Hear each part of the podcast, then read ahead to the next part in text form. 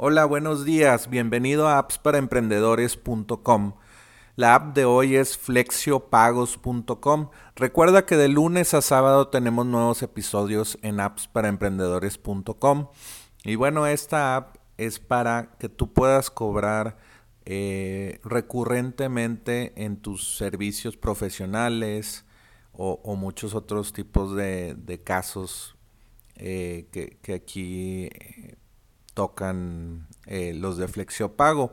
Se pueden procesar pagos recurrentes o de única vez en línea para tarjetas de crédito en servicios profesionales, profesionales independientes, educación para escuelas, administración de inmuebles si administras un inmueble y quieres cobrar mensualidades automáticas de tarjeta de crédito lo puedes hacer con flexiopagos.com y también donaciones de ONGs las puedes procesar por, por esta herramienta.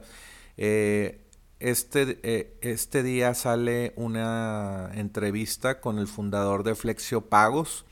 Eh, vamos a, a, tener esta entrevista a las 11.15. Bueno, la grabación ya para que la escuches. Y bueno, pues el, el precio de Flexio Pago es de 3.5 eh, no incluye IVA de cada transacción, entonces es gratis para, para que la pruebes, no necesitas pagar eh, para, para, empezar a utilizarla, sino de cada cobro que tú hagas, pues te cobran esto y, te dan la factura de allá para que tú también lo, lo deduzcas eso. Aquí tenemos eh, una, una parte de, de la entrevista, dura un minuto y bueno, vea softwarecomoservicio.com diagonal blog y ahí vas a ver la entrevista eh, con Nathan Score de flexiopagos.com y bueno, te dejo con un clip de la entrevista. Eh, es ayudar a, los, a las pymes a avanzar y, optimizar sus operaciones. Em, más o menos en ese momento hubo un día que me di cuenta algo en mi, gimnasio ahí en la Roma, eh, en, Ciudad de México, de que todos los meses me tenía que acordar de llevar mi, tarjeta o, dinero para pagar mi mensualidad.